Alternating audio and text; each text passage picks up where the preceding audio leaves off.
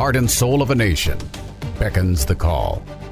The voice of our forefathers heard in the distance. A house divided against itself cannot stand. To reclaim our honor, honor, honor. our soul. The challenges of a generation call out. Future generations hang in the balance. We choose liberty. This is the voice of a nation. Of a nation. Of a nation. Of a nation. And now, Malcolm. Welcome to Voice of a Nation. And today I ask our expert guest a major question Is this COVID vaccination program unraveling? Are we just seeing the tip of the iceberg on all of the complications and damage with these experimental COVID shots? What exactly is going on that the American public is not being told? And what is the real difference medically between natural immunity and immunity that can be developed if you get vaccinated? Again, the American public is not being told the truth on those differences. What are some of the differences that are so critically important about these new experimental mRNA gene therapy COVID shots compared to more traditional vaccines that we've all known and most of us have had at various times in our lives? What are the types that are available? And what is the connection in the technology creating these vaccine products with the use of human cell lines from babies that have been aborted? I think all of these are critical questions from medical ethics, safety, and from moral questions, since the Catholic Church has made this a statement from the Pope that you must get the vaccine as a moral responsibility. Well, let's just take a look at what some of those moral issues might be that maybe the public is not being told. And with us today is a very highly experienced academic physician, and I'm going to give you his credentials in just a moment, who is going to help address all of these issues. This is Dr. Lee for America, your Team Nation host for Malcolm. And I am here today with my guest, Dr. Alan Moy. And Dr. Moy is a physician who earned his MD degree at Creighton University, then did a residency in internal medicine at St. Louis University. Following that, a fellowship in pulmonary medicine at the University of Iowa, and then was on the faculty at the University of Iowa for 13 years. He is a physician scientist with an academic medical career, as well as he has had NIH grants and over the last several years of his career, he has been actively involved in three major areas of medicine that are directly related to the COVID illness and the COVID experimental injections, as well as the development of safer vaccine products and technology. He has a nonprofit Medical Research Institute, the John Paul II Medical Research Institute. He co founded and is the CEO of Cellular Engineering Technologies, which is a biotech company that does vaccine research on safer options that are not derived from human cell lines. And he also has a part time pulmonary medicine practice with a special focus in acute lung injury and has done research in the vascular effects on the lungs. I don't know of anyone better to speak on all of these issues medical, safety, and moral issues than Dr. Alan Moy. Dr. Moy, thank you so much for being with us today on Voice of a Nation. Thank you. Thank you for inviting me. Pleasure to be here. Well, I really would like for you to talk with our listeners. We're going to get to the points that you and I have discussed about all of the information that is being withheld from the public. But let's start with a little basic science lesson here about the difference between natural immunity and vaccine induced immunity. Let's help our listeners in simple language understand the difference. Is one better than the other? And we'd like you to talk to us about that. Sure. Uh, so let's let me talk about um, the recovery uh, from COVID um, versus the vaccines that are being used currently for COVID. So this is a, as you as aware, this is a respiratory virus. It enters into the respiratory tract. It causes to a varying degree uh, mild disease to as uh, to as as bad as very severe uh, respiratory failure in some circumstances. And so the natural immunity um, is broken down into three major types of categories. Because it enters into the respiratory tract, uh, the body establishes what's called respiratory mucosal immunity. So that's a combination of antibody and cell mediated immunity that helps to protect against the entry and transmission of the virus. The next stage is um, a systemic antibody immunity. That's the antibody immunity that is often spoken about with these vaccines. Uh, that, back, that immunity tends to be short lived, and in some patients um, may not be uh, triggered at all, depending upon their underlying uh, comorbid status. Uh, so that immunity may vary from um, a few weeks to um, three to four months, and it tends to be transient. Um, the, the last more important immunity is what's called T cell or cell mediated immunity, which people probably have heard on TV. That immunity is provides more long-lasting immunity in response to a reinfection. So, for example, if you were of my generation, uh, where we came down with chickenpox and we broke out with these blisters, and then had and recovered from that, and then had children later in life, and who also came down with chickenpox prior to the vaccine that was later introduced um, as we took care of our children, we didn't get chickenpox again. And that's because of that T cell immunity. It, it's a memory immunity that provides um, a, a, recall from being reinfected. Now, in contrast, the vaccine immunity, um, you, we are using what are called subunit vaccines. We're not, instead of giving the whole, being exposed to the entire virus, uh, this type of immunity is uh, built on being exposed to a specific viral protein, which, which we call a viral antigen. And it's injected into our muscles. And it is triggering a, a uh, humoral immunity, an antibody immunity that I was mentioning earlier. And if it is, um, hopefully, it will trigger a T cell immunity. Now, there are some major differences between natural immunity and the vaccine immunity from the COVID vaccines.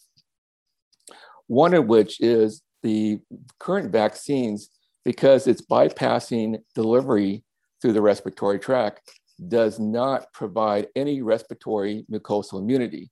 So that is the advantage right off the bat with uh, recovering from COVID 19 is that patients are uh, achieving this respiratory mucosal immunity that helps to prevent the transmission of the virus to and from a patient. Um, the second advantage of natural immunity is that people are being recovering and developing immunity to, to multiple different viral proteins or antigens. In the case of, of the, the vaccine immunity, you're exposed to the spike protein delivered through different mechanisms, which we can get into later. in that scenario, uh, there is um, a restricted immunity to the spike protein, uh, com- whereas in a natural immunity, you're exposed to multiple antigens. So there is a redundancy in your body's immune system to respond to different antigens. So, which you don't get with the vaccine. And there are certain antigens in the COVID in the COVID virus that actually have more stronger T cell immunity than the actual spike protein of these of these of these vaccines. So bottom line is that the uh, the vaccine uh, doesn't even come close to the natural immunity that one can achieve when they recovered. And this is why patients who were exposed to the SARS outbreak back in 2002, and which is about 17, 18 years ago, um, are, are still protected from this COVID 19 to a great degree because they have achieved T cell immunity from the SARS 1 because of this redundancy uh, and the strong T cell immunity that uh, occurred when they were exposed 20 years ago. So it's a big difference, and that th- this difference is not being uh, explained to the public. And essentially, the the the medical authorities, uh, the media uh, are essentially discounting the value of natural immunity and treated it as second class response to the vaccine immunity. And that's just not the case. Well, and that's that's very damaging information to withhold from the public because people and in particular when there is also we've got two things that have happened. The COVID exposed and COVID recovered patients were excluded from the clinical trials, and yet they are being absolutely pushed to get this experimental COVID shot now, in spite of the fact that the public health officials who are directing that know full well the basic immunity principles you just outlined, and they know about the long lasting immunity at the T cell level from SARS CoV 1, which shares about 78 to 79% of the viral genome with SARS CoV 2. They know that. So they, they it's it's to me it's bigger than the fact that they are discounting natural immunity it's they are deceptive for the public in not discussing that this is actually better to have had COVID and recovered. As Dr. McCullough often says, people who have had COVID and recovered deserve a gold medal and they should have a free pass to do anything because they are immune. Yeah, so I would say that if I was in a if I was in a in a small room with hundred uh, COVID recovered patients versus hundred vaccine patients, um, I would take the former over the latter any day of the week. So would I. And I also think that there are other issues that are coming to light, which Dr. McCullough addressed in a webinar we did today on the fact that there is a very plausible mechanism for the shedding of the uh, spike proteins in people who've been vaccinated. And so that's a whole separate issue. But I, I think there are this cover up related to the benefits of natural immunity. And I loved your chickenpox example because I had chickenpox as a child. And I know, uh, you know, we, we didn't get a vaccine for it when the vaccines became available if we had it as a child. And they've never done that. So this is a huge principle. And I hope our listeners really took note of these important differences between natural immunity, which is far better. And for those of us who believe in God's grand design of the human body and the fact that, that God had a better plan for our immune system than what we as mankind have come up with, then it makes sense to to push the benefits of our natural immunity. What are some of the other aspects of these experimental COVID injections that you feel clearly are, are known scientific facts that are being withheld from the public? Sure. Um, well, first, people are obviously not aware of the history of uh, vaccine development for novel coronaviruses. Uh, that's dating back all the way from 2002 from the SARS-1 outbreak and the MERS outbreak in 2012. And what people don't realize is that um, a lot of the, the methods that are being used in Operation Warp Speed are very similar to the methods that were attempted back in uh, or after uh, SARS CoV 1. And it resulted in problems with efficacy and safety um, at the preclinical level and at a, at a clinical phase, uh, clinical trial phase one. Uh, it failed to, to lead to a, an effective vaccine. So for 20 years, uh, scientists around the world have been trying to solve the problem, coming up with a vaccine for novel coronaviruses using a lot of the same strategies and failed. And suddenly, um, last year, we have this Operation Warp Speed that suddenly has solved what purportedly has solved what in 20 years could not be solved. And so, one of the concerns I have is that being rushed, a vaccine being rushed this way, uh, and not considering the history of the research leading up to this point, um, the p- general public is not aware of that. Um, and so, one of the problems of uh, one of the major problems in terms of efficacy of these Operation Warp Speed vaccines is uh, due to the fact uh, they are called subunit vaccines, as I mentioned earlier. They are, they are uh, exposing someone to a one single viral antigen, in this case, the original spike protein from the Wuhan outbreak. The problem is that is the Achilles heel of these vaccines. That is, you're hoping that that Wuhan strain will remain um, stable as it emerges throughout the world.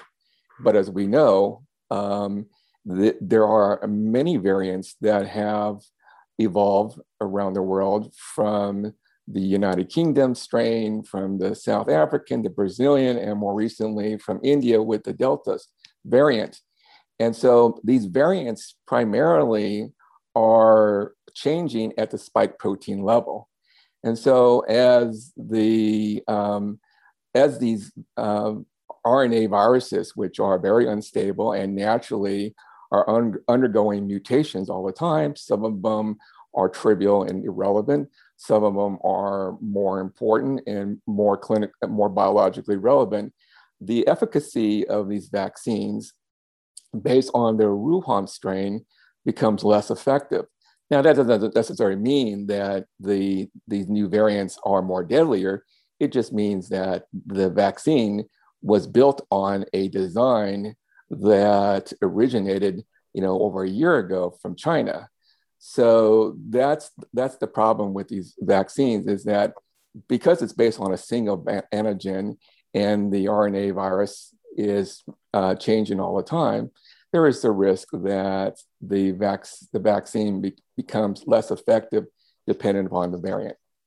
Well, I think we're already seeing that. One of the things that Dr. McCullough was talking about this morning on a webinar was exactly the point that in India and the United States, for example, where the Delta variant is becoming more prevalent, it is less infective and less deadly. And, and so the Delta variant, but yet the Delta variant is being ginned up as everyone should be afraid of it and get the vaccine. But the, the COVID experimental shots don't work against the Delta variant for the reasons you just explained.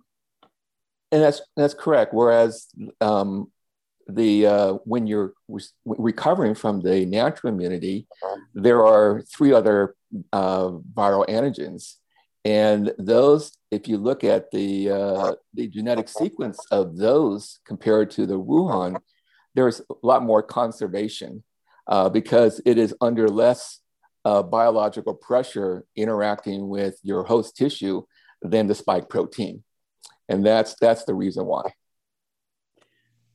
And I, but I hear the media and the talking points from the public health officials, such as um, Anthony Fauci, that they they are hiding the fact that the Delta variant is not prevented by the current mRNA experimental shots.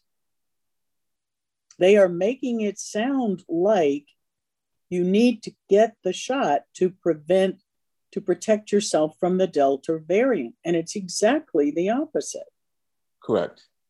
And so in, in Israel, I believe that um, that the there is a lot more of the current variants in Israel are due to the Delta variant, and so the vaccines are less effective among the Israelis.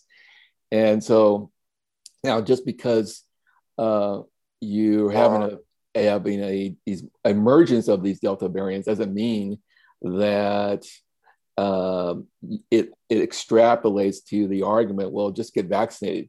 Well that's that that's the problem with these vaccines is that they are not a they're so unstable in terms of providing sustainable immunity. And what is also a problem with these um, subunit vaccines uh, that I, di- I didn't uh, mention is what we knew from uh, of the COVID 1 research and even the clinical trials from COVID 2 is that the antibodies are, uh, are not sustainable depending upon your age. So if you are between, this is based on the Moderna data. Um, if you are between the ages of uh, 55 and 70, your antibody levels after three months will drop by 50%. And if you're over the age of 70, your antibody levels would drop by roughly 70% by within three months after three months. So we know historically that the elderly tend to have problems with mounting T cell immunity, um, even to vaccines. And a variety of patients, if you are obese, if you're smokers, you're diabetics, uh, patients in, fall into this category have historically had problems mounting T cell immunity uh, to disease or even to vaccines. So that means that if you are, even if you receive the vaccine and you fall into one of those categories, well, if you don't achieve T cell immunity, your entire immune protection is going to be short lived. And so within four months, you may not be any more vaccinated or protected I should say, than the person who was not vaccinated.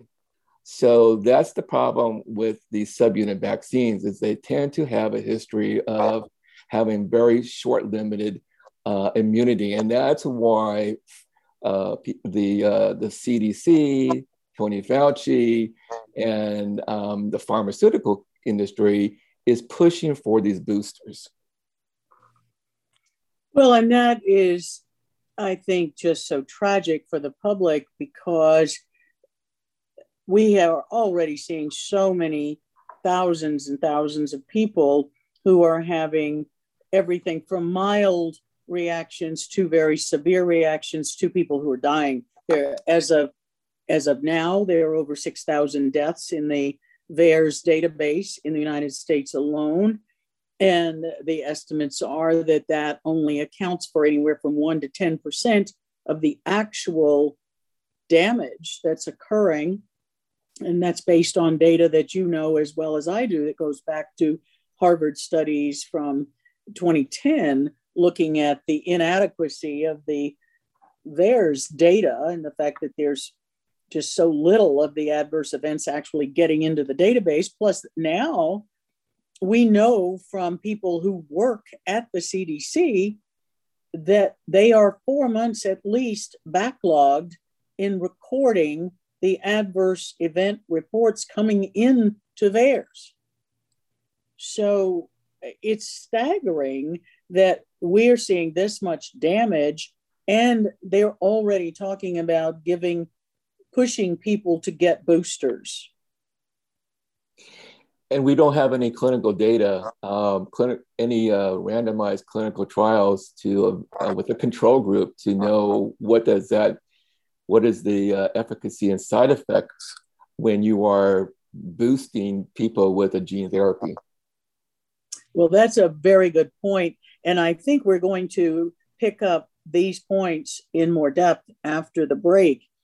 We're going to take a short break right now, and we will be right back to talk further with Dr. Alan Moy on exactly what's going on with this mass vaccination program and what are we really seeing beneath the surface that suggest we've got big problems that the public is not being told. We will be right back. Our global experts are brilliant writers and engaging hosts on a mission of a lifetime. You'll find the latest news and inspiration on the front page of AmericaOutloud.com. Because of COVID 19, the average American worries about their immune health four times a day. That's 112 times per year. To minimize the worries, leading nutritional supplement company, Healthy Cell, created Immune Super Boost, an immune supplement that contains 15 full doses of science backed nutrients like vitamin C, zinc, elderberry, and echinacea, all in a one a day pill free gel pack.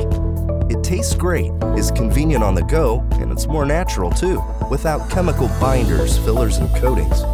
Supporting a strong and resilient immune system can be simple go to healthycell.com and use code OUTLOUD for 20% off your first order of Immune Super Boost. That's healthycell.com, H E A L T H Y C E L L, and use code OUTLOUD for 20% off.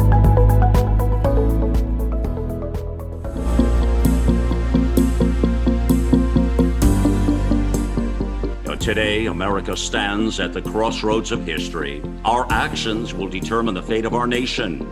Well, that journey starts here and starts now. We invite you to join us in making the ultimate difference. Subscribe to our podcast and newsletters. Turn notifications on and stay in the know. You'll find all that back at AmericaOutloud.com liberty, and justice for all.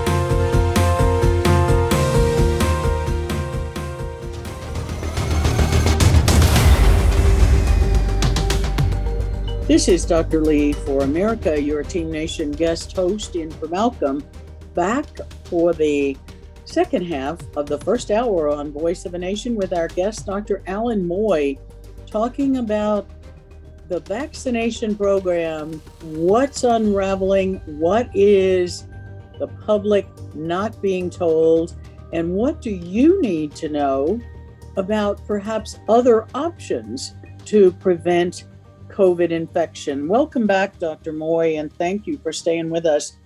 And we'll talk more about some of the work that you've been doing on the vaccine front. And what other points have you been concerned about that you think the public needs to have a clearer picture about risk and options?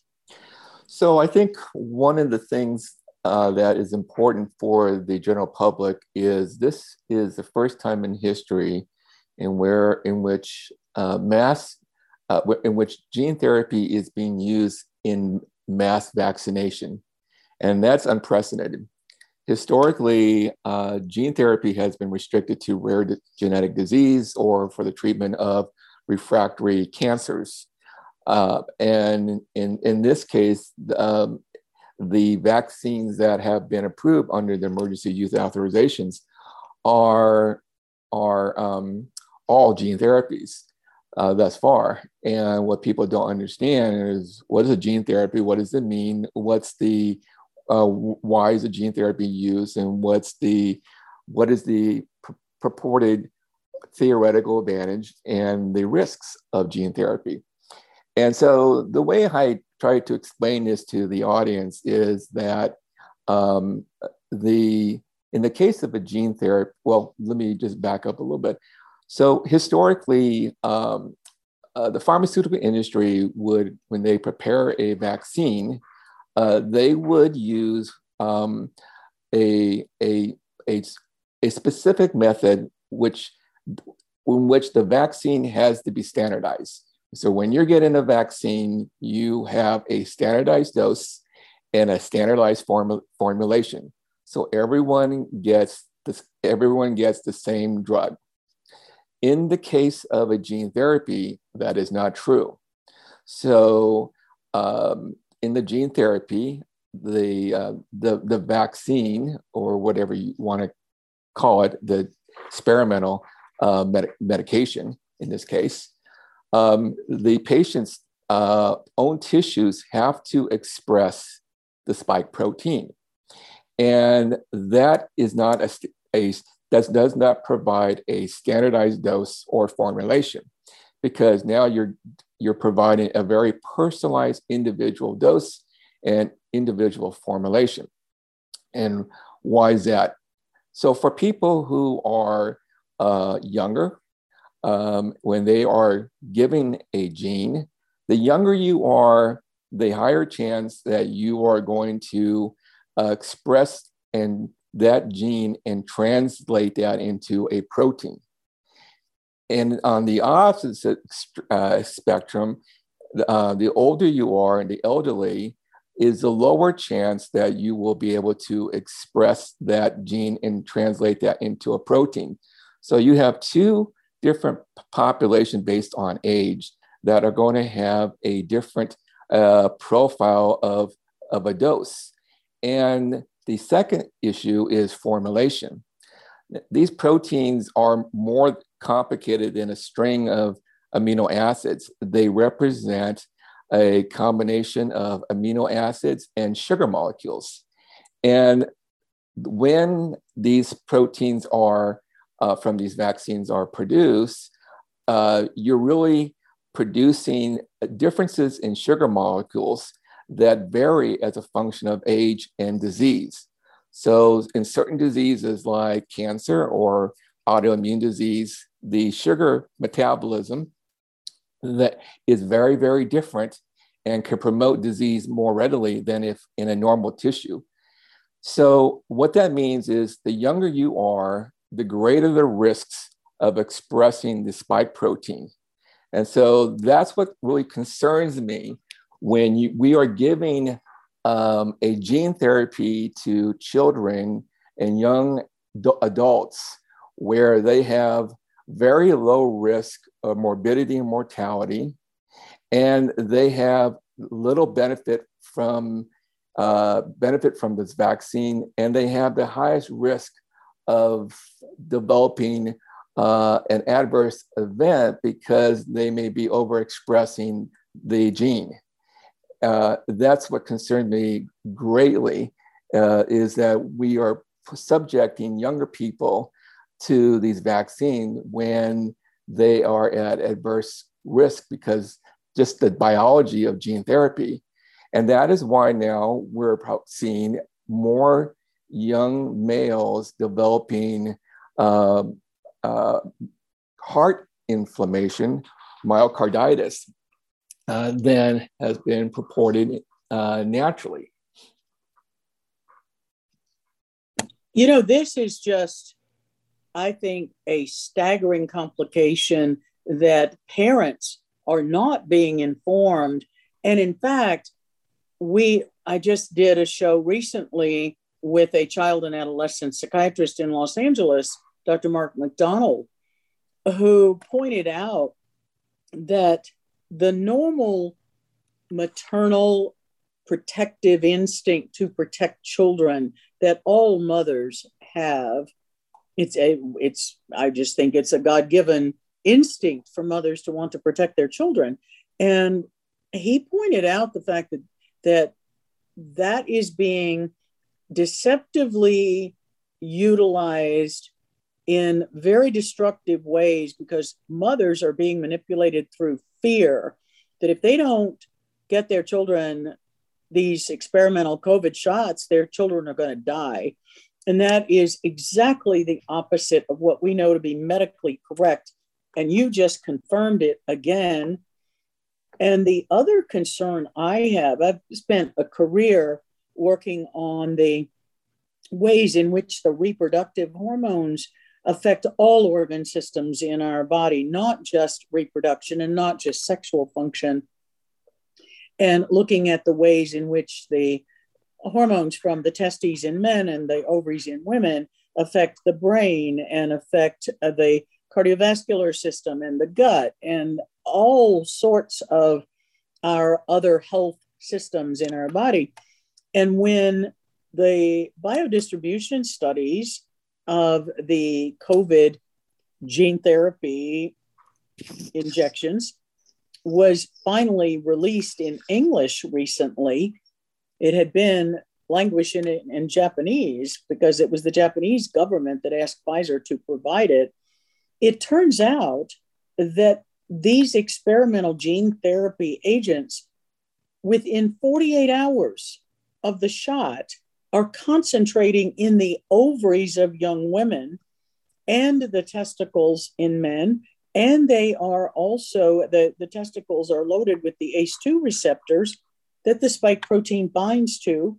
So we're looking at damage to the ovaries in girls and young women. We are looking at damage to the testicular function and testosterone production in boys and young men, which not only is an infertility problem later, but it's an it's a metabolic problem that affects every organ system in the body. Yeah, so we we have um, forcing these uh, adolescents to a vaccine which we don't have any any long-term data. We have no historic data on gene therapy in any population, a healthy population for sure, uh, and knowing what are going to be the long-term consequences to their fertility, uh, to their to their uh, health, and for a group that has essentially zero risk of death, and the the, the problems are that we're we're forcing mandates and school mandates um, to for these college students to go have these vaccines when they have uh, many of them already recovered from COVID, and uh, majority of them, uh, almost 100% of them, are going to recover um, and are going to have the rest of their lives to have to deal with this unknown risk. They're not even suggesting I mean, I think it's totally irre- irresponsible and dangerous that none of our public health officials are suggesting to people that they get tested for their immunity status before they go ahead and get these experimental shots. We have simple blood tests in every clinical laboratory in the entire country where people can have the antibody testing. There is the T detect test for T cell immunity. And granted, that one is a cash pay option. People can go to t-detect.com and order it themselves. And that one is, is still under an emergency use authorization and requires, um, it doesn't have insurance coverage.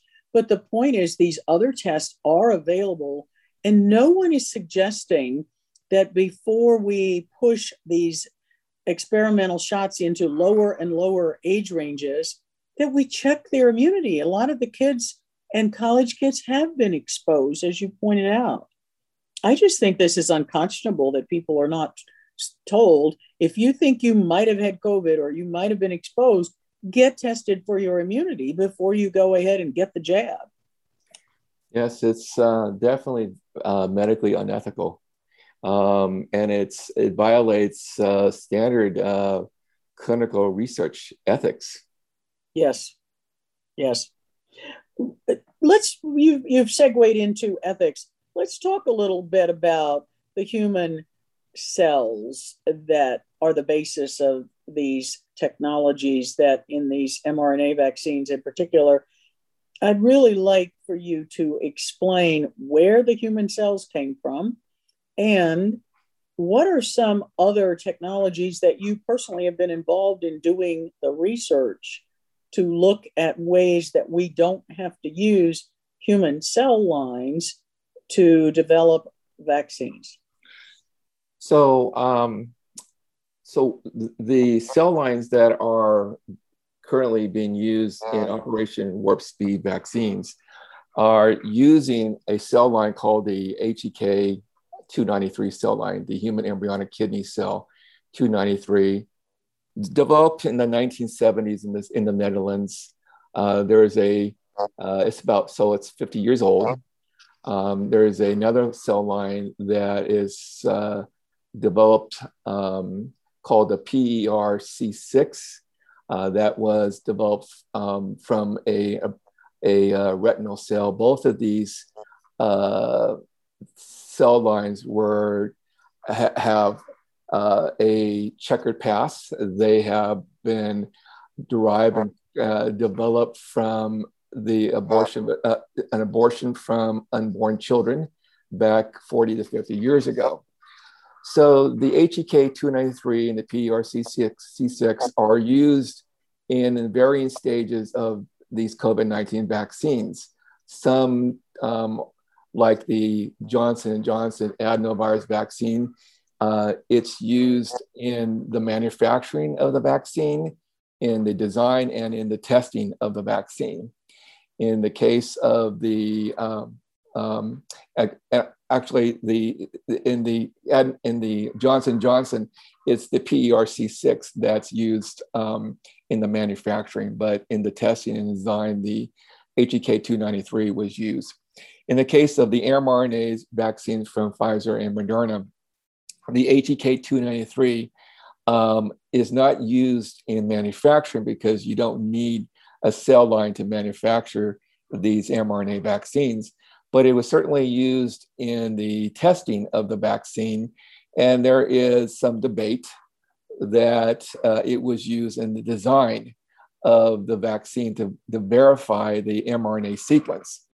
That being said, um, uh, these vaccines, because they have some uh, tentacles in the use of these aborted fetal cell lines, um, it carries a, a, a moral dilemma for people of religious backgrounds, uh, and specifically the Catholic Church.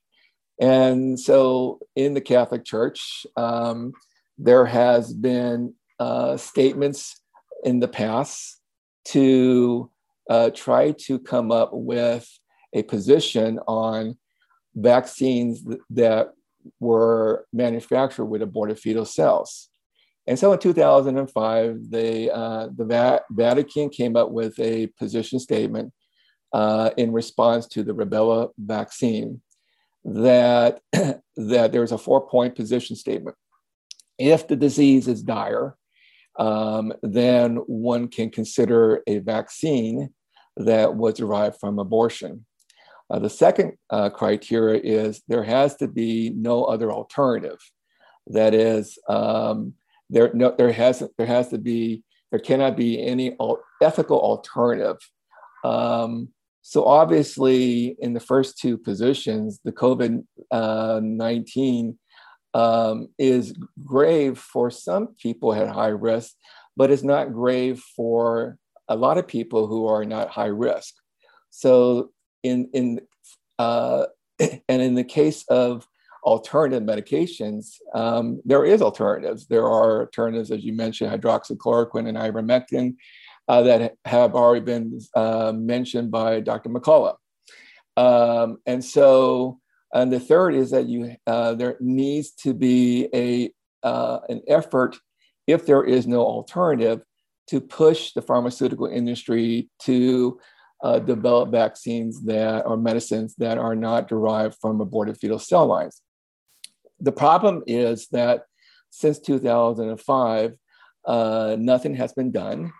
Uh, the, the, the, two, the HEK 293 cell has actually become uh, increasingly ubiquitous uh, and so many other uh, types of advanced uh, uh, medicines um, from uh, the production of medicines in gene therapy. Every gene therapy uses the HEK 293.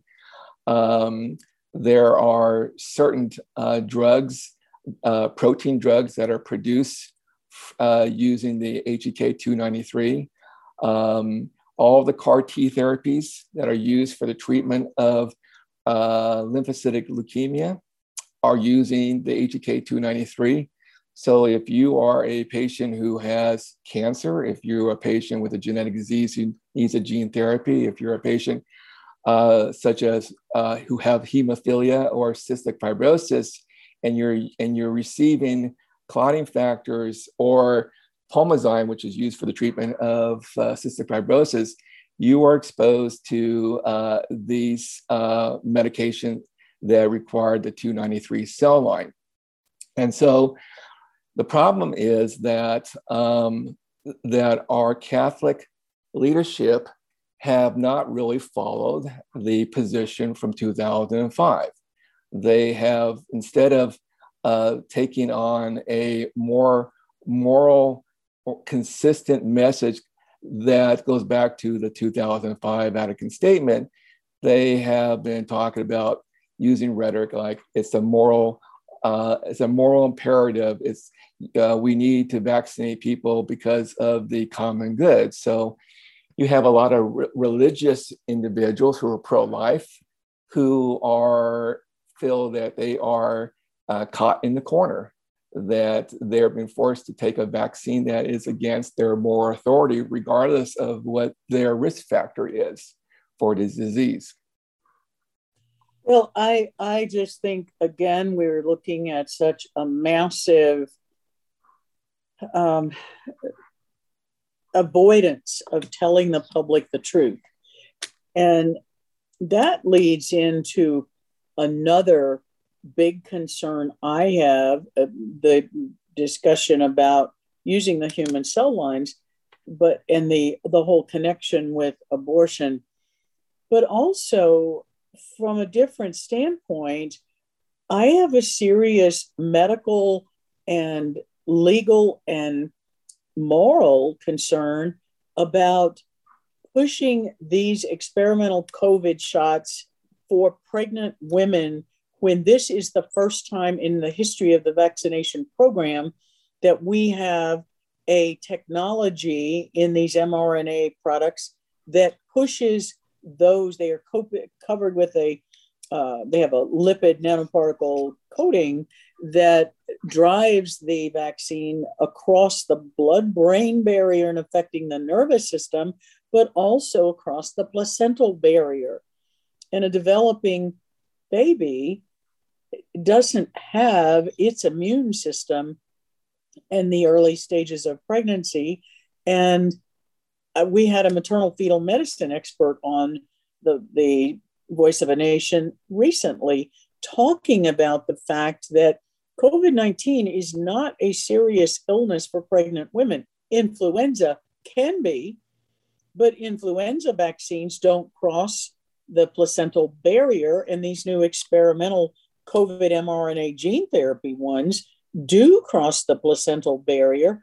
We have absolutely no research, no information on what is this doing to a developing baby and its its genes but also its brain development because it's affecting the brain as well i just find this staggering and i can't for the life of me comprehend how a pregnant woman would want to risk it other than the fact that they've been manipulated through fear. What are your concerns about the use of these experimental gene therapy agents in pregnancy? Well, I share your concern. Um, I think that um, we don't have we don't we we don't have uh, animal data, uh, pregnancy data on these vaccines. We know that uh, that these vaccines are encapsulated with uh, lipid, and we know that that lipid um, uh, when it's been caged uh, with other types of drugs, um, it has crossed the uh, placenta maternal barrier. And so we, we, we lack uh, the teratogenicity uh, data on these vaccines. Um, and moreover, uh, we know that hydroxychloroquine um, has been around for a long time and it is safe. And we have uh, we have safety data in pregnant women. And so this is um, information that is not being disclosed and offered as alternative to women who are pregnant. Well, they you you are supporting what our maternal fetal medicine expert, Dr. Blumreich, said. He said, "I've been using hydroxychloroquine for 25 years in in pregnant women, for many conditions rheumatoid, lupus, malaria prevention. And now he said it's been, we have a safety track record to show that it would be safe to treat a pregnant woman who gets sick with COVID. And then he talked about the fact that in pregnancy, for, for interesting reasons, COVID just isn't as severe an illness as influenza can be. And so I think that leads into the question for both of us to talk about as physicians in the remaining um, five minutes or so of the show. What are the options that people can use to protect themselves from being infected with COVID that don't involve taking the risk of an experimental mRNA gene therapy shot? So I think there are some. Uh, well, one thing right now is that the uh, the the uh, incidence of COVID right now in this country is so low, the death rates are low, and so the probability that uh, someone is going to be exposed to and uh, to COVID and get ill is very low at this point. So I think the the fear um, really should diminish right now. Um, I think that they um, they should um, use some basic common sense. They should uh, get exercise. They should de- try to improve their immune system. They should take their vitamins, their vitamin C, their vitamin D. Um, and because a lot of these patients who do get COVID have shown that they have uh, vitamin D deficiency. So I think that um, if they are um, sick, I think we need to have doctors um, be more uh, aware and more involved in early management of patients who are come down with COVID and they start developing uh, respiratory symptoms, uh, early intervention with these uh, multi-drug cocktails like ivermectin and hydroxychloroquine and azithromycin um, or doxycycline, uh, aspirin, and vitamin D and zinc are important for them uh, to get access as soon as possible. The problem is, is that um, we got to have a more engaged um, uh, medical community that needs to be aware of how to manage these patients. And unfortunately, that is being blocked by um, uh, by the mainstream media and big tech. You are so right about that. And I've been working closely with many of the frontline doctors since last February and March on looking at all of these early treatment combination therapies with existing FDA approved medicines we've used for other medical conditions for decades. And it's perfectly legal and common practice for doctors to use existing medicines for new uses off label. And those of us that have been treating our patients within the first five days of COVID symptoms since last February, March, when we began putting together what this illness was it's viral, it's inflammatory, and it's blood clotting problems. So you treat viral illnesses early, and we've been using the ivermectin, the um, hydroxychloroquine, uh, azithromycin, doxycycline, inhaled corticosteroids, oral corticosteroids, anticoagulants, and antiplatelet medicines. And literally, Dr. Moy, in all the months of treating the COVID patients in my own practice, by treating that quickly, in the first five days, I didn't have any patients go in the hospital and I didn't have anyone die. And that's what a lot of the frontline outpatient home based COVID treatment doctors were finding.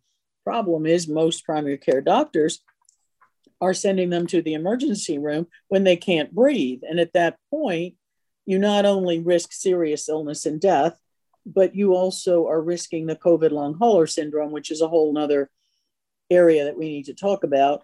And I'll have you back because it's been an absolute uh, in, uh, delight to have someone with your knowledge and expertise to talk about all these issues for our listeners. We will definitely have you back. We'll talk more about the lung injury next time.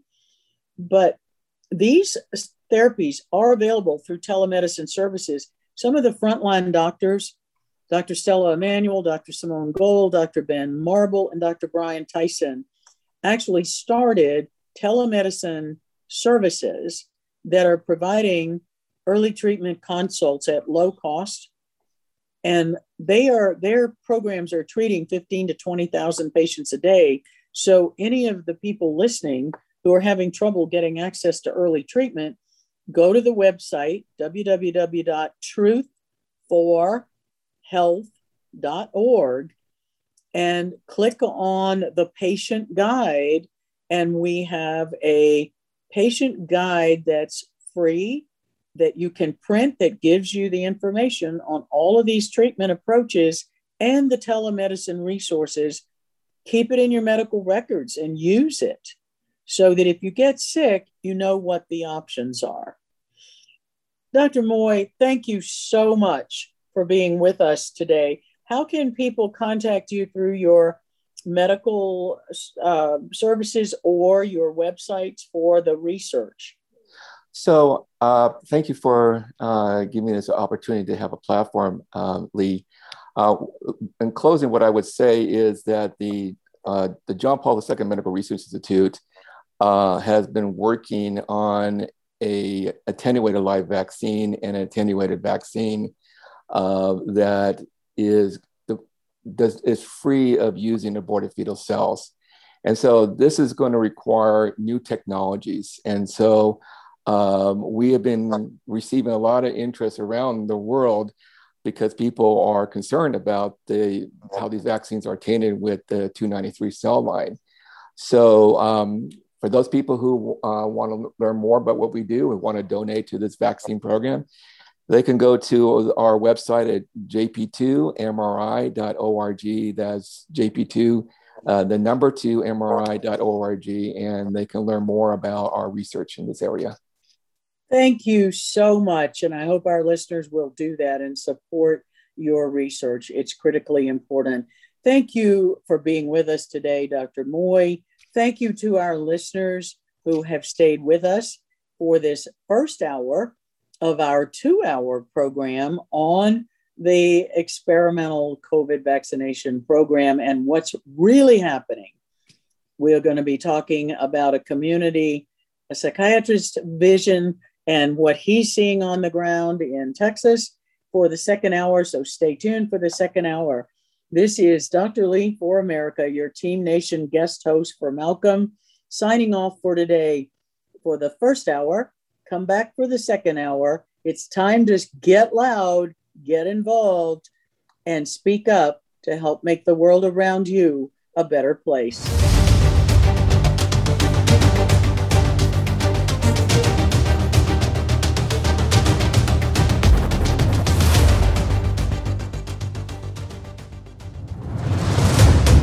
The heart and soul of a nation beckons the call. The voice of our forefathers heard in the distance. A house divided against itself cannot stand. To reclaim our honor, honor, honor. our soul. soul. The challenges of a generation call out. Future generations hang in the balance. We choose liberty. This is the voice of a nation. Of a nation. Of a nation. Of a nation. And now, Malcolm. Welcome to Voice of a Nation. This is the second hour of a powerful show on more information and background on the experimental COVID vaccines, safety issues, some of the issues that we're going to be talking about in the second hour are not only the safety issues, but also what about some of the reasons that the public is increasingly distrustful of the CDC?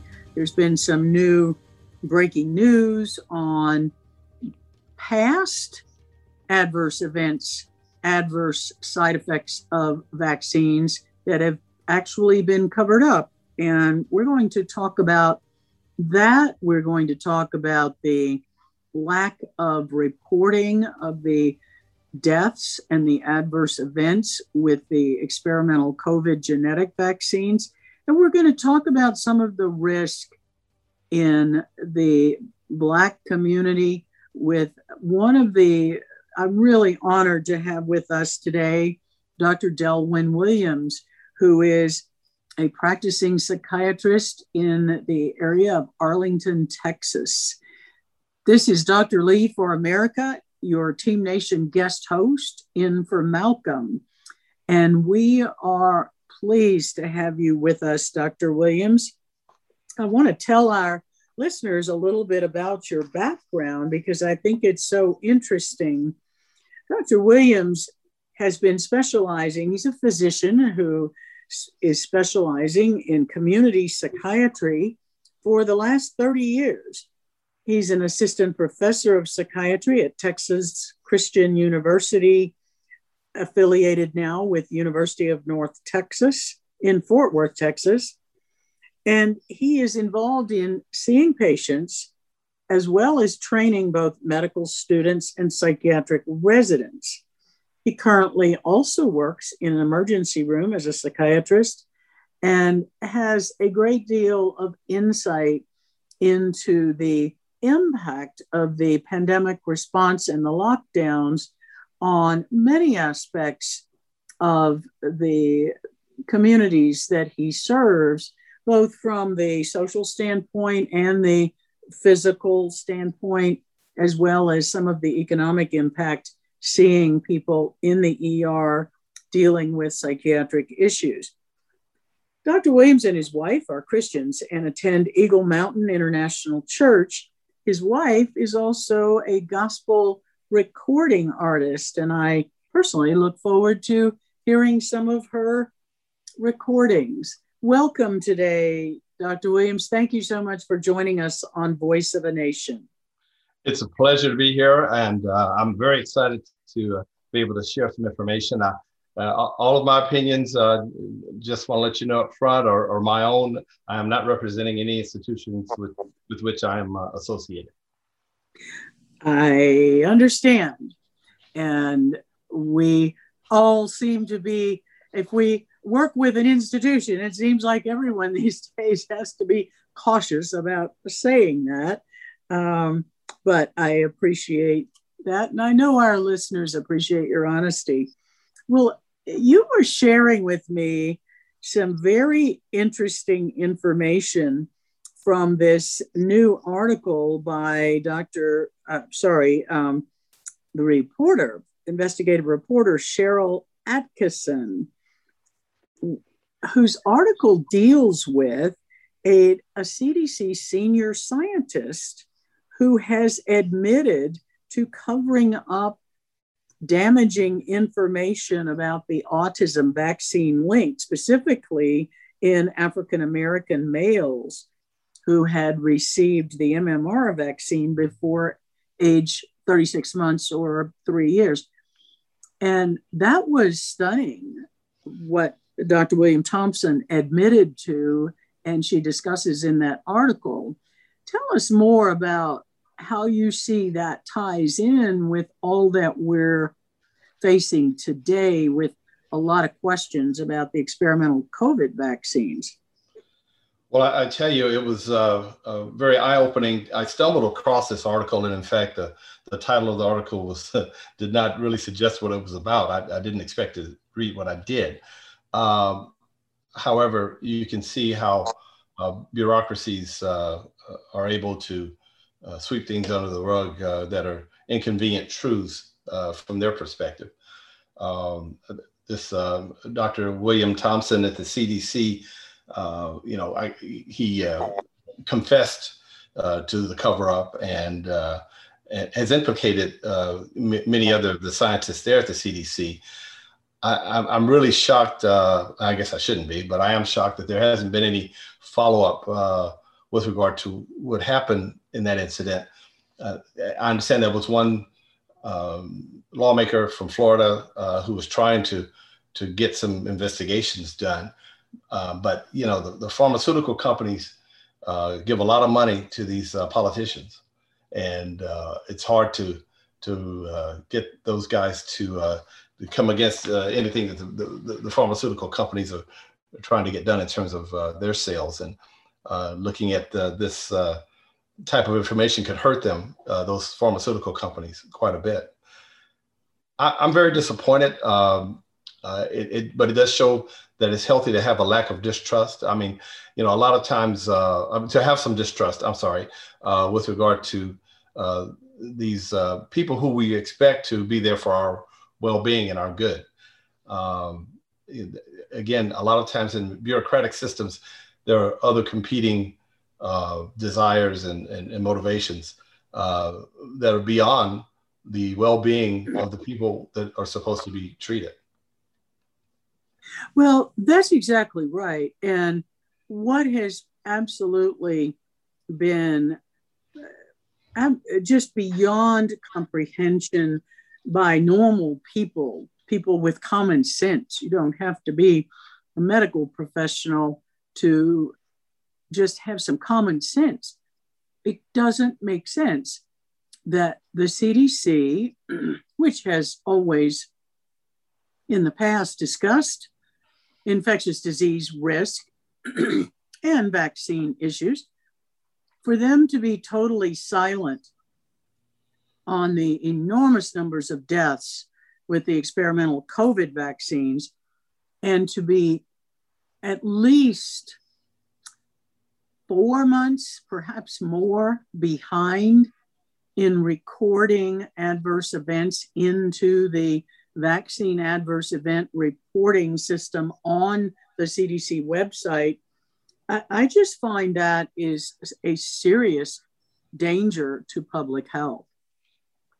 Absolutely. Um, the, the VAERS reporting system has been uh, a very poor reporting system uh, for years, and, and, and we've all known that. Uh, Harvard did a study and, and looked at that web that that reporting system, the website, and uh, they uh, estimated that between one to ten percent of uh, all side effects are being reported.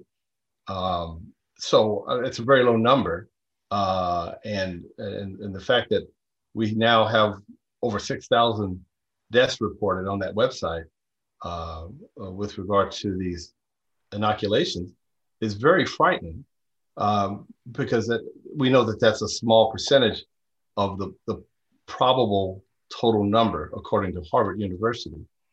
Well, it uh, could be it could be more than 90 times that number mm-hmm. if you look at, at that Harvard 2010 study that showed about 1% and even if if they are report even if it's 10% of the deaths that are actually happening that are reported we're still looking at over 60,000 deaths even in a best case scenario.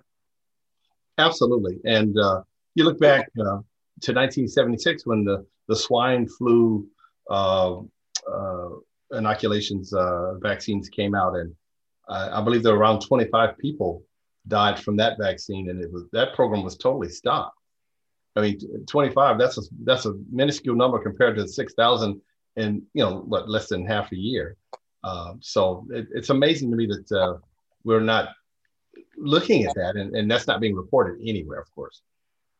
Well, what are you seeing in the emergency room? Because you and I both know that these experimental genetic COVID vaccines are engineered to deliver the vaccine across the blood brain barrier leading to inflammation within the brain and central and peripheral nervous system. So that's right up your alley as a psychiatrist. What are you seeing coming into the emergency room with people who've been vaccinated? Well, uh, to be honest, you know, of course, we're not treating uh, folks for for COVID. Uh, in fact, we were sending those folks to a different uh, uh, unit, uh, and you know, so we, we don't the, the vaccination aspect of it. We haven't started logging or keeping a log of who's been vaccinated and who has not. I, I, think that that's something I'm, I'm starting to do on my own, just to to get a feel for what's going on, and I'm asking patients if they've been vaccinated. Um, but we're seeing a tremendous amount of, uh, of depression and anxiety, of course. And a lot of that's because of the, the fear that's been instilled by the CDC from the beginning of this uh, terrible uh, episode. Um, there was a, a, tremendous amount of, uh, of, of, of, fear that uh, has kept people in their homes. Uh, a lot of panic disorder. We're seeing quite a bit of that. with young people, especially, the suicide uh, attempts are, are, way up. Uh, suicide rates have gone up. In in in, uh, in addition, uh, substance abuse is through the roof, uh, and uh, a lot of opiate use as well. here in in Texas, there's a lot of methamphetamine use, but the opiate use has really increased. I've noted over this past year. So people, and, and then there's a lot of child abuse that's gone up because people have been locked in the house uh, with their kids a lot, and uh, and and it's going unreported in terms of the child abuse. There's a lot of uh, manifestations of problems that have come out of uh, this entire episode. Well, that that has been borne out across the country. You're absolutely right, and I I think there again, CDC normally was tracking those kinds of public health issues. And we are not hearing anything about these skyrocketing problems with depression and substance abuse and suicide and family violence, all of the things that you just mentioned. We're not hearing about it. The media is complicit in silence. And certainly the CDC is not addressing it. And I, mm-hmm. what about the other physicians in your area? Do you see any physicians, psychiatrists speaking out on any of this? No, no, I, I don't. Uh, and, I, and not just psychiatrists, but physicians. Uh, you know, it, it's, it's always been very strange to me that we're looking at treating one illness um, w- without looking at every other illness, uh, the spectrum of other illnesses that are out there. And so we're treating only COVID, it seems, in this country. That has become the priority. Uh, and, and, and we're putting everything else on, on the back burner. And uh, of course, that means a lot of people with, uh, you know, cancer, strokes, uh, heart attacks, uh, et cetera, et cetera, as well as the psychiatric illnesses, are going untreated. and this is you know, I think has been a huge mistake in terms of uh, the the mechanism of, of treatment that the CDC and and the medical bureaucracy has decided to take. Well, it it has been, but I don't think it's been a mistake so much as it has been an orchestrated suppression of early treatment as well as suppression of the real data on the vaccine risk and suppression of the social, economic, medical, and psychiatric cost of the lockdown. I agree. And it's as if uh, the, the government really and the, the medical bureaucracy doesn't care about what's happening to these psychiatric patients or to other people who have other medical, physical medical illnesses. Uh, and I agree about uh, you know some of the uh, misinformation that's been passed on to the public because it, it, it seems as though it has to be intentional. Uh, you know this this whole thing started out if you remember uh, we were talking about all these different models uh, especially the ones out of Great Britain in terms of the pro, uh, the proposed number of people that were going to die from this uh, COVID illness, uh, with uh, some really outrageous numbers um, that that frightened people and did the job that I believe they intended for it to do. It, it got people very afraid and looking for someone to come fix the problem to, to give solutions. Um, but you know, you've got the, then we went to the 15 days to flatten the curve, uh, which became you know a month, which became several months, which has become a year and, and more. Um, it, it, hasn't made a lot of sense in terms of you know the the, the masks uh, and how you know they don't work and then they do work and it we, we we've been lied to so many times. It's uh it's it makes sense to me to distrust uh, the people who are in charge in this system uh, that's telling us uh, what we should do next.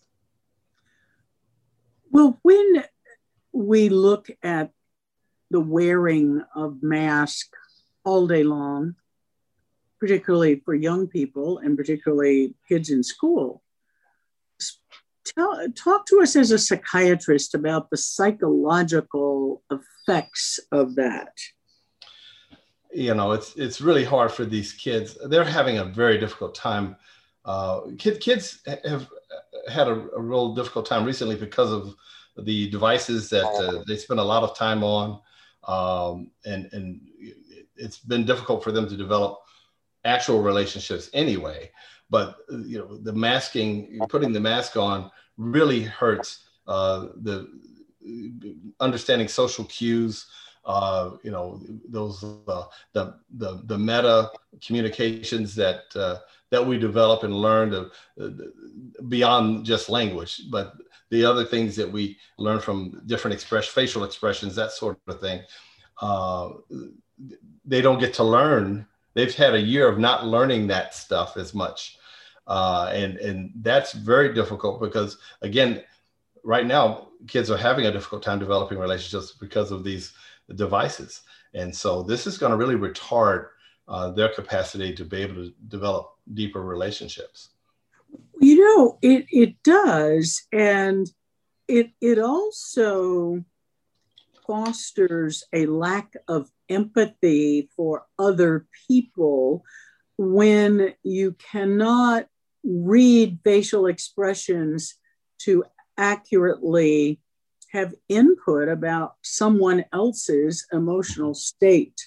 Mm-hmm. And, and I think we're already seeing the distancing and the severing and the disruption of social relationships and care and concern and empathy for other people.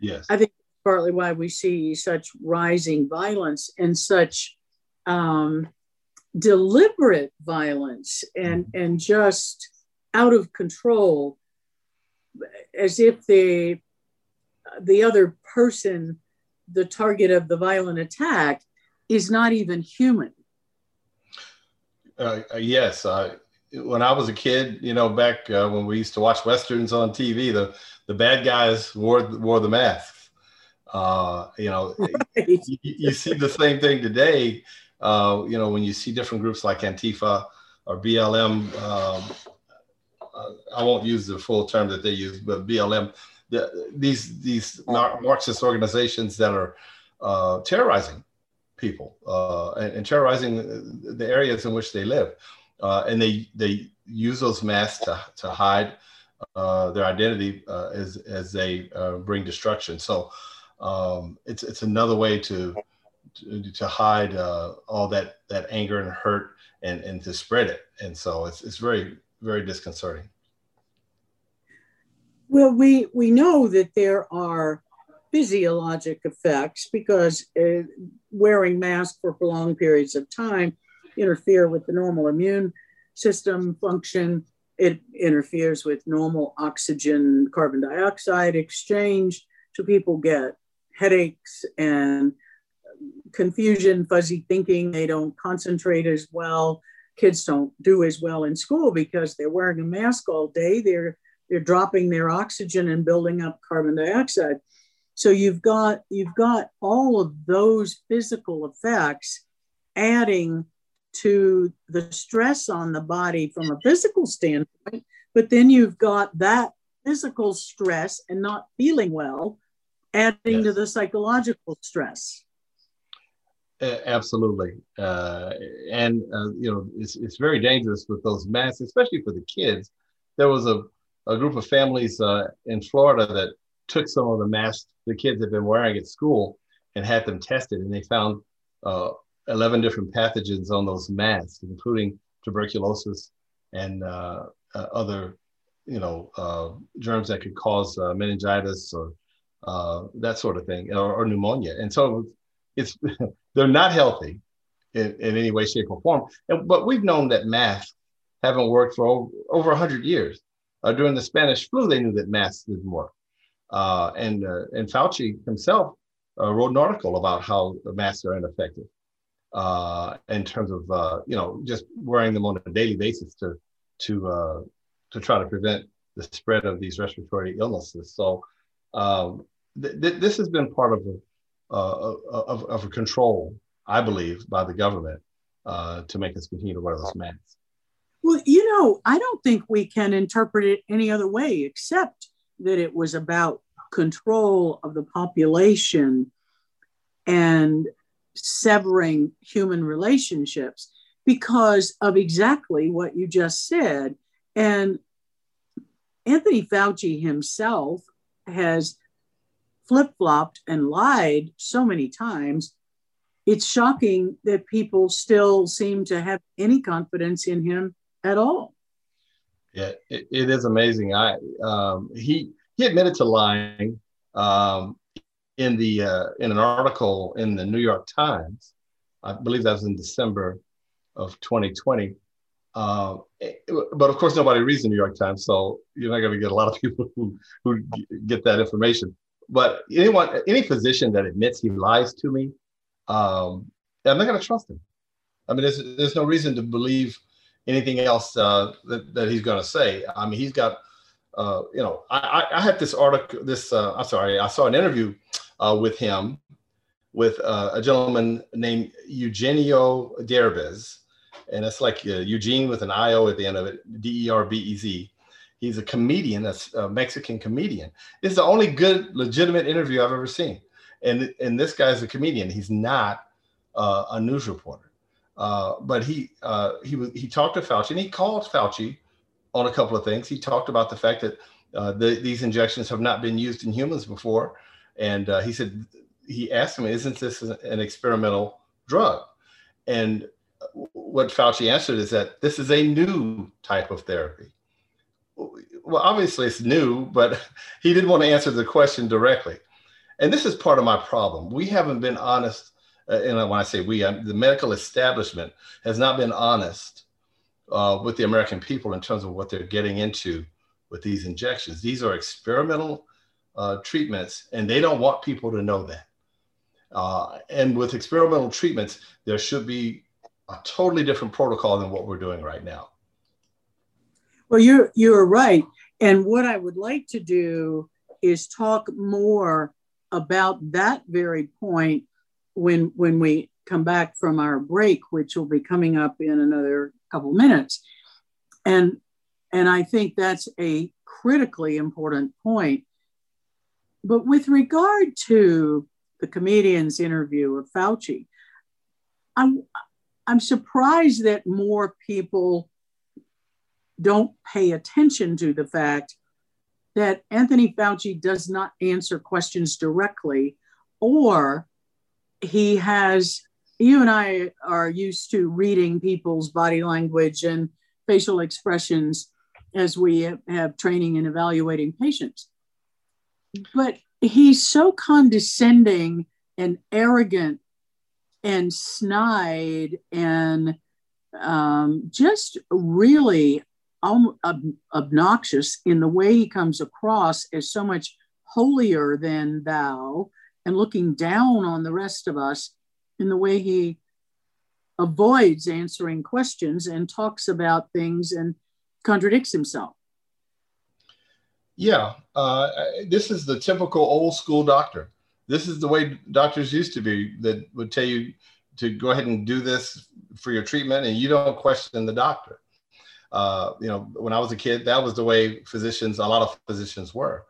Uh, you know, we uh, have been trying to uh, change that over the years, uh, and and yet, uh, for some reason, people respond to that type of, and especially during this type of a fearful event when people have been stirred up with fear, they respond to these type of authoritarian people. Well, you know, I think you've just hit the nail on the head about maybe why people have been desperate for someone to tell them definitively what to do and what to think and how to behave. Uh, that's a good point. Let's let's pick up on some of these points as we come back from our break. We're going to take a short break here on Voice of a Nation and be right back with more from Dr. Delwin Williams, practicing psychiatrist in Texas, and Dr. Lee for America, your Team Nation guest host for Malcolm. Listen to Malcolm, the voice of a nation, on iHeartRadio or our free apps on Apple, Android, or Alexa. Let's get real, let's get loud on America Out Loud Talk Radio. This is the McCullough Report. Are you looking for better sleep, focus, and energy? Check out Healthy Cell, the leading innovator of nutritional supplements for cell health. Most vitamins haven't been upgraded since the 1930s. Healthy Cell uses a innovative technology which is a gel pack that pro- provides a better absorbed vitamins and nutrients where they're needed the most. I just took a healthy cell today before I went out and exercised, and I can tell you I am working hard for America Out Loud radio as we speak. And tonight I am looking for good REM sleep. And I can tell you, I am tired and I want to fall asleep, stay asleep, and sleep deeply and wake up refreshed with Healthy Cell. I'm going to use the Healthy Cell REM sleep supplement. This is the only sleep supplement to, to, designed to support all four stages of sleep. So go to healthycell.com and use the code OUTLOUD, all capital letters, and get a 20% off for your first order of any product. I use Healthy Cell and I'm really glad that I've been introduced to it. So I recommend it for you. Again, go to healthycell.com and use the OUTLOUD uh, code, promotional code, for 20% off your first order. Let's get real, let's get loud on America Out Loud Talk Radio. This is the McCullough Report. AmericaOutloud.com is the alternative from the agenda driven globalist. Here, we take on the challenges of our generation so that we can preserve future generations. On demand podcast or real time talk radio with our streaming apps on Apple, Android, or Alexa. America Out Loud Talk Radio liberty, and justice for all.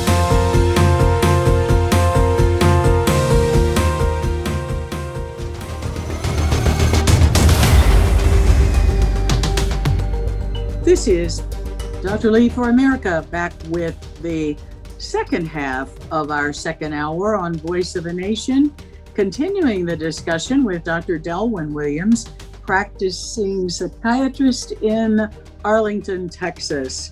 Welcome back, Dr. Williams. You wanted to, you started to talk about the informed consent and about the fact that these are experimental genetic vaccines. And we'll talk more about what I mean by genetic vaccines in a minute, but let's talk more about the whole issue of informed consent certainly as a psychiatrist, you understand how important that is. Talk to the listeners about why that's important here. Well, I'm sure many of your listeners know that psychiatry has a rather checkered uh, past in terms of uh, the way in which we've forced medications on patients, forced treatments on patients. Uh, there had to be uh, a total revolution uh, to, to, to really stop that in terms of the field of psychiatry uh, because some very uh, wrong things happened with patients in the past. And so informed consent is a very important aspect of psychiatry. In each state that I know of, especially here in the state of Texas, uh, has strict laws with regard to uh, uh, treating patients and and not being able to force medications on patients uh, except for very limited uh, situations. Um, so I'm acutely aware, as you mentioned, about informed consent. And uh, with regard to these uh, inoculations, I, I, just when you go talk about the fact that they, they're being called vaccines, if you look on the CDC website under the glossary of terms and you look up the term vaccine, these genetic uh, treatments, these injections do not fit the category of a vaccine uh, for several reasons. But I'll give one, just one particular reason, because uh, it, it, they don't uh, confer immunity, and that's what uh, the CDC says a vaccine does. And we know that uh, these these injections don't. But there's several other reasons why they don't fit the term of a vaccine. Well, let's tell, let's run through that for our listeners, um, like you would be telling a patient. Well, I, you know, again, I, I'm, I'm not really involved with giving those uh, injections, uh, and, and I, I, don't know. I, have perused that information, but I don't remember the other specific points with regard to those vaccines. Uh, the, the, the, definition of vaccine, uh, but I do remember okay. that that particular point. But uh, my the, my main point was this: this is a classic bait and switch sales technique. Most people think of a vaccine as being uh, a, uh, uh, if they know anything about vaccines and they have any knowledge beyond, you know, the, the, the cursory information that a vaccine has a, a, part of a virus or it is a attenuated virus or something like that. Uh, and, um, and that that is used uh, to create the immune response. Um, I have talked to physicians who've gotten these uh, genetic genetic therapy inoculations who didn't realize what they were getting afterwards. So I know if the doctors and the nurses that I'm working with had no clue as to what they were getting and how it worked, we're not giving informed consent to the lay public. You're right. And that's shocking that health professionals would not look into it to understand what they were were being given in that shot. It is. It's uh, it's really disturbing. Uh, you know, I personally, when I heard about these injections, um, it didn't. It really didn't sound like a good idea to me to have your body create basically a foreign protein. Uh, that, that does. I mean, I in my mind, I thought of lots of potential problems with that. Uh, but especially with regard to the fact that these inoculations have never been used in humans before. There have been no human trials. In fact, they couldn't get to human trials because of what happened in the animal trials. Yeah, the animals died. Correct. And, and the lay public, the lay public doesn't know this information. And, and so, you know, I went to, uh, I talked to some other docs about this and I, my concerns. And it was almost as if they were, again, being condescending, sort of like Dr. Fauci and, and, and explaining to me that from their perspective, the lay public won't get this anyway. It's above their heads. And, and that well, that's third. I think the lay public gets it quite well if they're given the information. The problem is they have not been given the information. I agree. Oh, and it doesn't matter what our what we think they're going to receive or not. You know, uh, you look at the Nuremberg Code, and uh, and you know the, the, AMA Code of Ethics. Uh, you know, you look at all these different codes that are out there that are supposed to be guidelines for us to follow. International law, uh, just standards of medicine. Uh, we're, we're supposed to make sure that these patients understand what they're getting into, it's especially when you're looking at medical experimentation. And that is what this is. Th- these have never been used in humans before. So everyone's part of a human trial here. And uh, we're not this unlike a normal human um, medical trial or, or study th- th- there's no follow-up there's no there's nothing set up uh, to make this look like a, a, real trial so that we can gather information monitor the patients that sort of thing well in fact the cdc has even stopped tracking people who get covid after they get the vaccine because it's as if they don't want to know the numbers. Dr. McCullough said that half of his new COVID patients have had the vaccine. 70% of his patients have now had the vaccine, and he's in a busy cardiology practice in downtown Dallas. Mm-hmm. And he said half the patients have had the vaccine. Sorry, 70% have had the vaccine, and half of all of his new COVID patients are people who've been fully vaccinated. So the, the vaccine, the that what they're calling a vaccine, does obviously is not conferring immunity because people are still getting COVID. Well, and I took the time to actually read the the, the fine print from um, a couple of these companies from Pfizer and AstraZeneca. And if you read the fine print, it says that uh, these vaccines, or I, I, don't want to call it the vaccines, but these inoculations don't uh, necessarily keep you from getting uh, the illness. It'll make it uh, less so and keep you from dying. That is in their, their own paperwork. Yes, and that is one of the biggest myths that we have to overcome. People have been led to believe, actually, there, there are, I'd say there are four top myths about the vaccines that people have been led to believe. Number one is that they're FDA approved. Number two, that they are protective of infection. In other words, they protect me from getting COVID.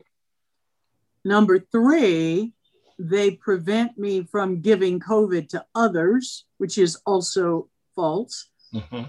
And number four, they, they reduce hospitalizations or deaths. Right. And that's false. So, yeah. all of the top beliefs that my own patients tell me that they is what they understand about why they got the experimental shot, every one of those is false. You're right. And, and, you know, I have some dear friends and family who got this, these injections. Um, and if, if they had come to me, I would have said, you know, hey, hold off, just let's wait. Um, I, have got a friend, uh, a, really good couple that I know who are mentors for me, and um, they their doctor told them not to get the injection, and they they went ahead and got it anyway. Um, I uh, it, but they did it out of fear. Fear is a very effective tool to get to manipulate people, to get them to do what you want them to do, uh, and so you know, and trust me, I'm working in a psychiatric emergency room. I'm a, I'm a black male, a little overweight, got to lose some weight. I'm going to the gym now again, finally. Uh, uh, you know, uh, treated for hypertension, which is because of stress more than anything. But I, I had some risk factors. So I had I had to fight that fear because I was working uh, in, in an emergency room situation, people coming in off the street. So I had to gather myself, and and as a Christian, I had to, uh, you know, the only way to defeat uh, fears with faith, you have to replace those fear thoughts with what God's word says, from my perspective. And so uh, that that's what I had to do. I had to rein myself in from the fear. Unfortunately, a lot of people have been so afraid. Again, as we mentioned before, they, they're looking for someone to give them answers to to fix that fear. Well, I think that's that's true, and that's one of the reasons that our new foundation initiative, Medicine and Ministry United, is combining physicians and pastors working together in the church settings, not only to bring early treatment, but also to bring programs where we talk about together about the medical facts and about building and strengthening our faith because God doesn't give us a spirit of fear. If we truly are listening to God and, and listening to Holy Spirit's guidance, yes. we should have a sense of peace about a particular step we're going to take in our lives, not a not responding out of fear. That is so correct, and uh, that that is a what you are doing in terms of that project is so important. I know you understand this. uh, I anticipate there being a huge backlash against the medical community once. Uh, hopefully, we won't see things as bad as they potentially can get, but we're going to have some challenges.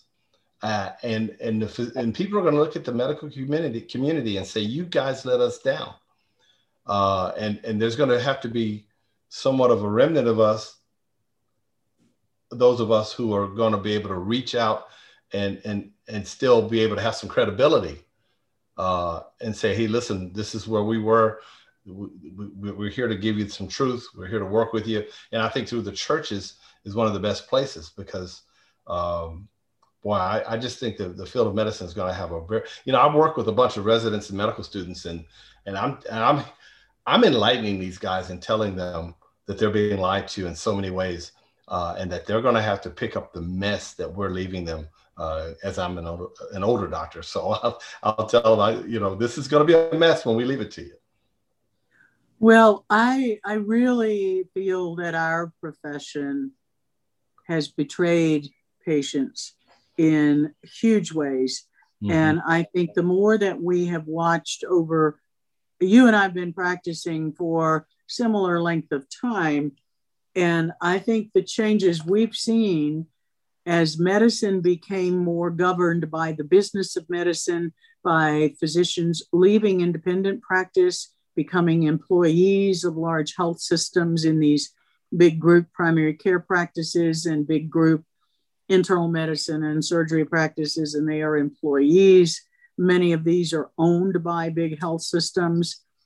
Uh, they are being told what they can do for patients. They are being dictated to by insurance companies when they sign insurance contracts.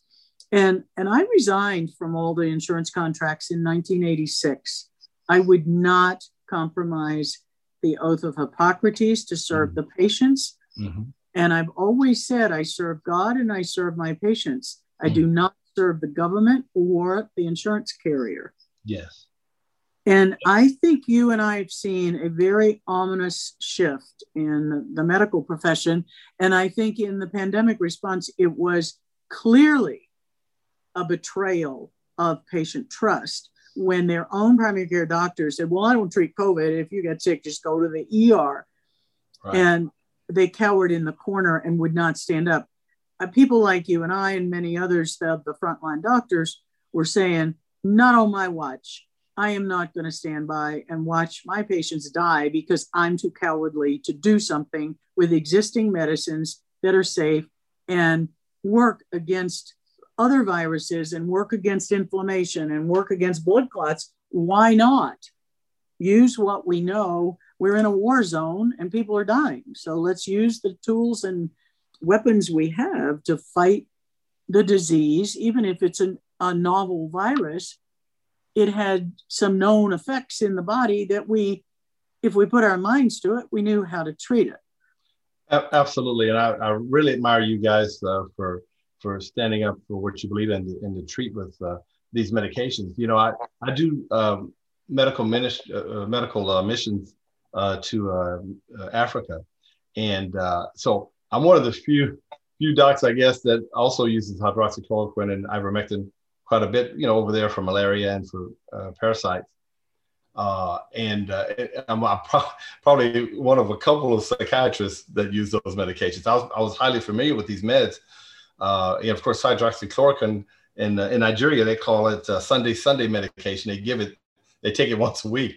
Um, these when they came out and then talked about how dangerous these, you know, especially hydroxychloroquine was, uh, I knew there was a hoax. Uh, this has been a total hoax uh, because I've used that medication. My wife actually takes it. Uh, in addition um, to um, um, to the fact that I've used it for treating patients uh, when I go to, to Africa, so uh, there there are some very nefarious people that are involved with this. I, there's a there's a much bigger scheme involved with this, uh, but it's important that people know uh, that uh, they're being lied to, uh, and and we want to get that word out to folks that uh, you know this is not, as it appears, it is not a vaccine. It is a genetic treatment, and uh, no, it's never been used before, and no one uh, knows the long-term outcome of these treatments. Um, one last thing, if I can, uh, that, in that interview with uh, Derbez, uh, he asked about long-term side effects, and, and Fauci answered this way. He said, "In the history of vaccinology, we don't know of any long-term side effects. They're usually within 15 to 45 days." Now, in the history of vaccinology, has nothing to do with this particular injection because these injections are genetic therapies and they're not the traditional vaccines. So that's that's just lying by omission.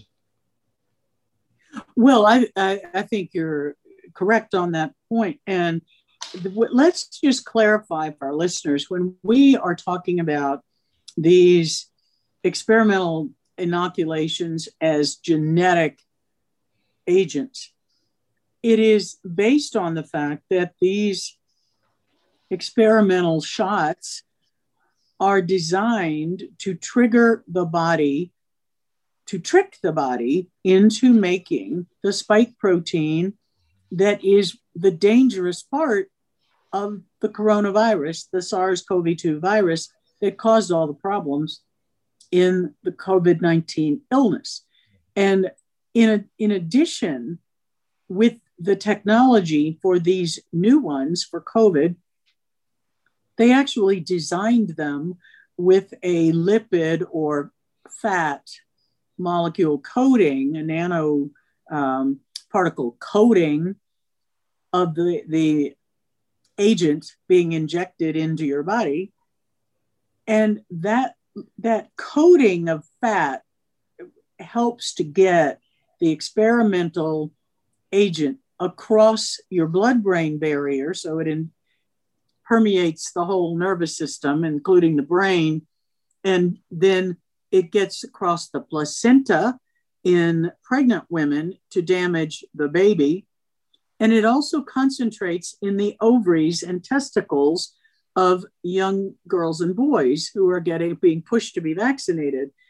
When these tissues are making all of this spike protein, the spike protein is causing inflammation and blood clotting, which damages critical organs. It also affect, infects the lungs with the spike protein and, and the heart. So that's why we're seeing the heart damage in young people getting the vaccine as they are pushing the term. So you and I are both aware of what this experimental agent is doing to the body. And patients are being kept in the dark. Yes, yes. They're, they're being absolutely lied to. Uh, and, uh, you know, the, the long-term outcome is frightening. You know, we, we've seen in the short term, uh, I, I, there were four British uh, Airways pilots that passed away within a week's period of time after getting those injections. Uh, and these, you know, airline pilots tend to be in very good condition. These guys, uh, you know, they, they have to stay in good health to fly. Uh, and, and, and it's very frightening. You know, you think about what the, the effects of altitude can have in terms of blood clotting. Uh, That's right. There, there, are certain countries right now who are suggesting people who've gotten these injections do not fly for over, you know, like four hours at a time, that kind of a thing, which is, I mean, that's kind of frightening. Well, I th- I think most people just don't realize the the changes in the body when you are flying on a long flight and the cabin is pressurized to to be at the equivalent of an altitude of about eight to nine thousand feet. Well, you think about what's the effect on your body if you go from the flatland of Texas and you fly into Telluride, Colorado, at mm-hmm. let's say 12 to 14,000 feet, you you have trouble getting enough oxygen to breathe. You get short breath, sure. you have headaches, mm-hmm. and you, you're lightheaded, and your heart you have palpitations. Well, if people are getting these experimental genetic agents that are tricking the body to make all these spike proteins throughout the brain and body and the critical organs.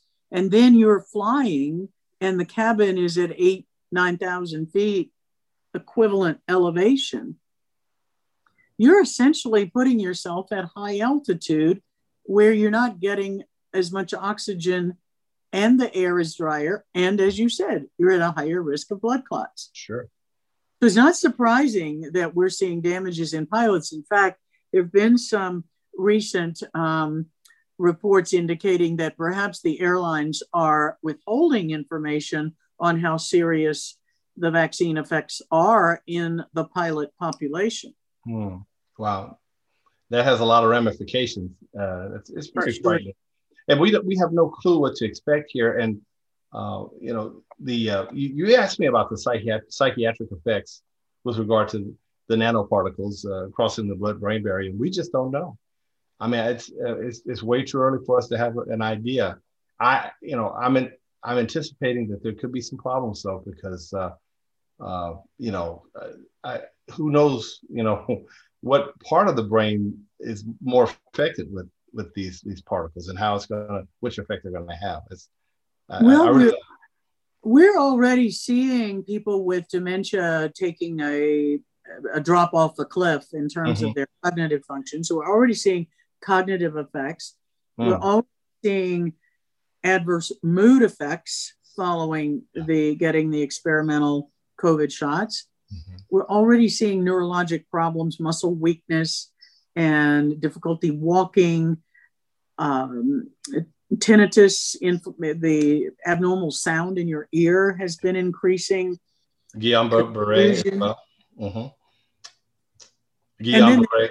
Yes, you're right. Mm-hmm and that that is the more serious one of, of the ascending paralysis that ends up with people who get Guillain-Barré end up often in the ICU on a respirator until they can they're no longer paralyzed. But the the I think we're going to see a lot more neurologic and neuropsychiatric effects as the process goes on and and people have the inflama- inflammatory effects over a longer period of time. People with MS, for example, mm-hmm. Mm-hmm.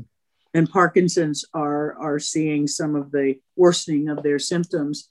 And you know, the other concern that I have, we know that there are certain ethnic groups that were at much higher risk of serious illness and death from COVID. African Americans, Hispanics, and Native Americans. Those populations of people are the same groups that are at highest risk of the inflammatory and blood clotting complications of these experimental genetic shots for COVID. Yes. Yeah. And interesting and alarming, we're seeing the Biden administration push vaccine centers in Black churches particularly the evangelical churches. And we're seeing the Biden administration push it in the Catholic parishes, especially in the lower income, lower educational group neighborhoods. Well, you know, uh, Latinos and, and Blacks have avoided this uh, these in, injections in droves, which which is which is a good thing. Uh, the uh, it's funny to me uh, the, the, the, more intelligentsia of the Black and Latino uh, populations have been the ones to go get the injections. But the street smart people are leery and are staying away. They uh, should be. yeah, they really should be. You know, if you just look at the fact that the, the, Fauci and the CDC, these guys have been focusing on hand washing, social distancing, and masks, but you hear nothing about taking care of yourself, supplementation, exercise, diet, losing weight. Uh, you know, 80% of the people who were hospitalized or died from COVID were, were overweight, they were obese. That's something you can control. And, and yet you've heard nothing from uh, the, this medical bureaucracy saying, hey, listen, lose some weight, exercise, eat, eat differently, take vitamin D3, get zinc, um, uh, get, increase your vitamin C. We've heard none of these very basic, simple things that could have been done. Instead, you've got gyms closing, and uh, and they have people you know locked up in the house where they can't get any sunshine and create vitamin D. Well, that's right. And all of the ethnic groups we just talked about have serious deficiencies in vitamin D. And yes. that's not rocket science. The darker your skin, the more melanin you have, and the more, which is a protection against too much sun, right? But also prevents you from converting the prohormone of vitamin D in the skin to the active hormone. So the very ethnic groups that we've just been talking about are the ones that are have typically have the lowest vitamin D levels and are most at risk because their vitamin D is too low. Correct, correct, and and it's, it's just um, it's evil that that is not being taught. I mean, I'm I'm I'm telling everyone I know, of course, about you know the, supplementing their vitamin D. You know, everyone they're giving it in the hospitals. They're giving zinc. You know, we know what they're doing to treat people. Uh, but the the, popu- the the populace doesn't know that. The, the news media is not getting that out there at all, and it, they don't want that out there. Obviously, that's my perspective. Well, I think you're right, and there is so much to talk about on this, and we the hour went so fast that I'm going to have to have you back. And I welcome you to the advisory council for the foundation truth4health.org. I really encourage our listeners go to www.truth4health.org and click on the vaccine news and print off the one page fact sheet on vaccine safety and what these genetic vaccines are. Read about it, learn what you need to know to protect yourself. Dr. Williams, thank you so much for being with us today. It's been wonderful talking with you, and I really do look forward to having you back on Voice of a Nation in the near future. Well, this has been a real pleasure. Thank you very much. You are so welcome. This is Dr. Lee for America signing off for today, your Team Nation guest host for Malcolm. And we've been talking with Dr. Delwin Williams, practicing psychiatrist in the Arlington, Texas area. Thank you for being with us all of you, our listeners. Thank you, Dr. Williams. And all of you listening, get loud, speak out. We must stand for truth. We must begin to speak out and have the courage to help make the world around you a better place.